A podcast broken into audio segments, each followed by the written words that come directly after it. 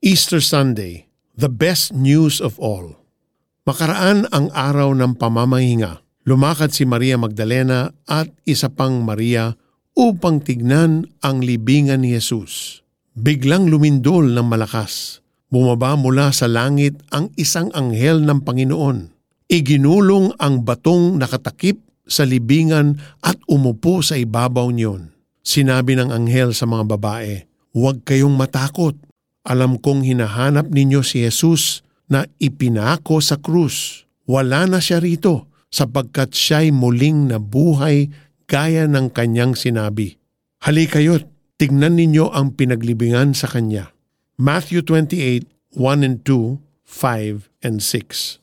It was the day after Sabbath. Mary Magdalene and Mary, the mother of James, were eager to go to the tomb of Jesus. Even if they were still grieving, they were compelled by duty and by their love for Jesus to anoint his body with spices and oil. But when they got there, they were surprised by what they found, or rather, by what they didn't find. Three days after he died, Jesus defied the laws of nature and conquered death.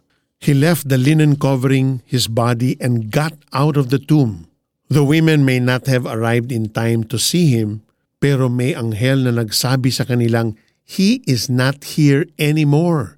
He kept His word. Nabuhay siyang muli. Jesus raised three other people from the dead during His time on earth. But what made His own return to life more significant is the fact that He was raised from the dead through the glory of the Father. Romans 6 4. Only He had the power to do it. Jesus holds the distinction of being the only person born with no trace of sin. Because of this, only he could satisfy God's requirement for justice. Only he could pay the penalty for our sins. Only he could open the door to eternal life in heaven so that everyone will get the chance to enter it. The bedrock of our Christian faith is the resurrection of Jesus. Kung hindi siya nabuhay muli, our faith will be worthless. We will just be fooling ourselves, gumagawa ng kwento to make ourselves feel good. It is finished, Jesus said before he drew his last breath.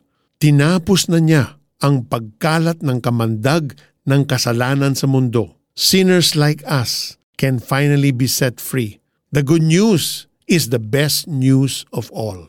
Let's pray.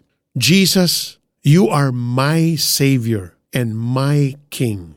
Someday ay makakapagpasalamat ako sa inyo ng face to face. But before that time comes, help me live my life in gratitude of your mercy, grace, and love. In Jesus' name I pray. Amen. Here's our application. May kilala ka bang hindi pa nakarinig sa best news of all? Today is the perfect day to tell him or her about Jesus. Contrary to popular image we see of him displayed in many places, he is not on the cross anymore. Buhay siya. Maari mong ibahagi ang devotional na ito sa iba. Makaraan ang araw ng pamamahinga. Lumakad si Maria Magdalena at isa pang Maria upang tignan ang libingan ni Jesus. Biglang lumindol ng malakas. Bumaba mula sa langit ang isang anghel ng Panginoon. Iginulong ang batong nakatakip sa libingan at umupo sa ibabaw niyon. Sinabi ng anghel sa mga babae, Huwag kayong matakot. Alam kong hinahanap ninyo si Jesus na ipinako sa krus. Wala na siya rito sapagkat siya'y muling nabuhay gaya ng kanyang sinabi. Halikayo't tignan ninyo ang pinaglibingan sa Kanya. Matthew 28, 1 and 2, 5 and 6. Have a God-blessed week. This is Peter Kairos, host of the 700 Club Asia.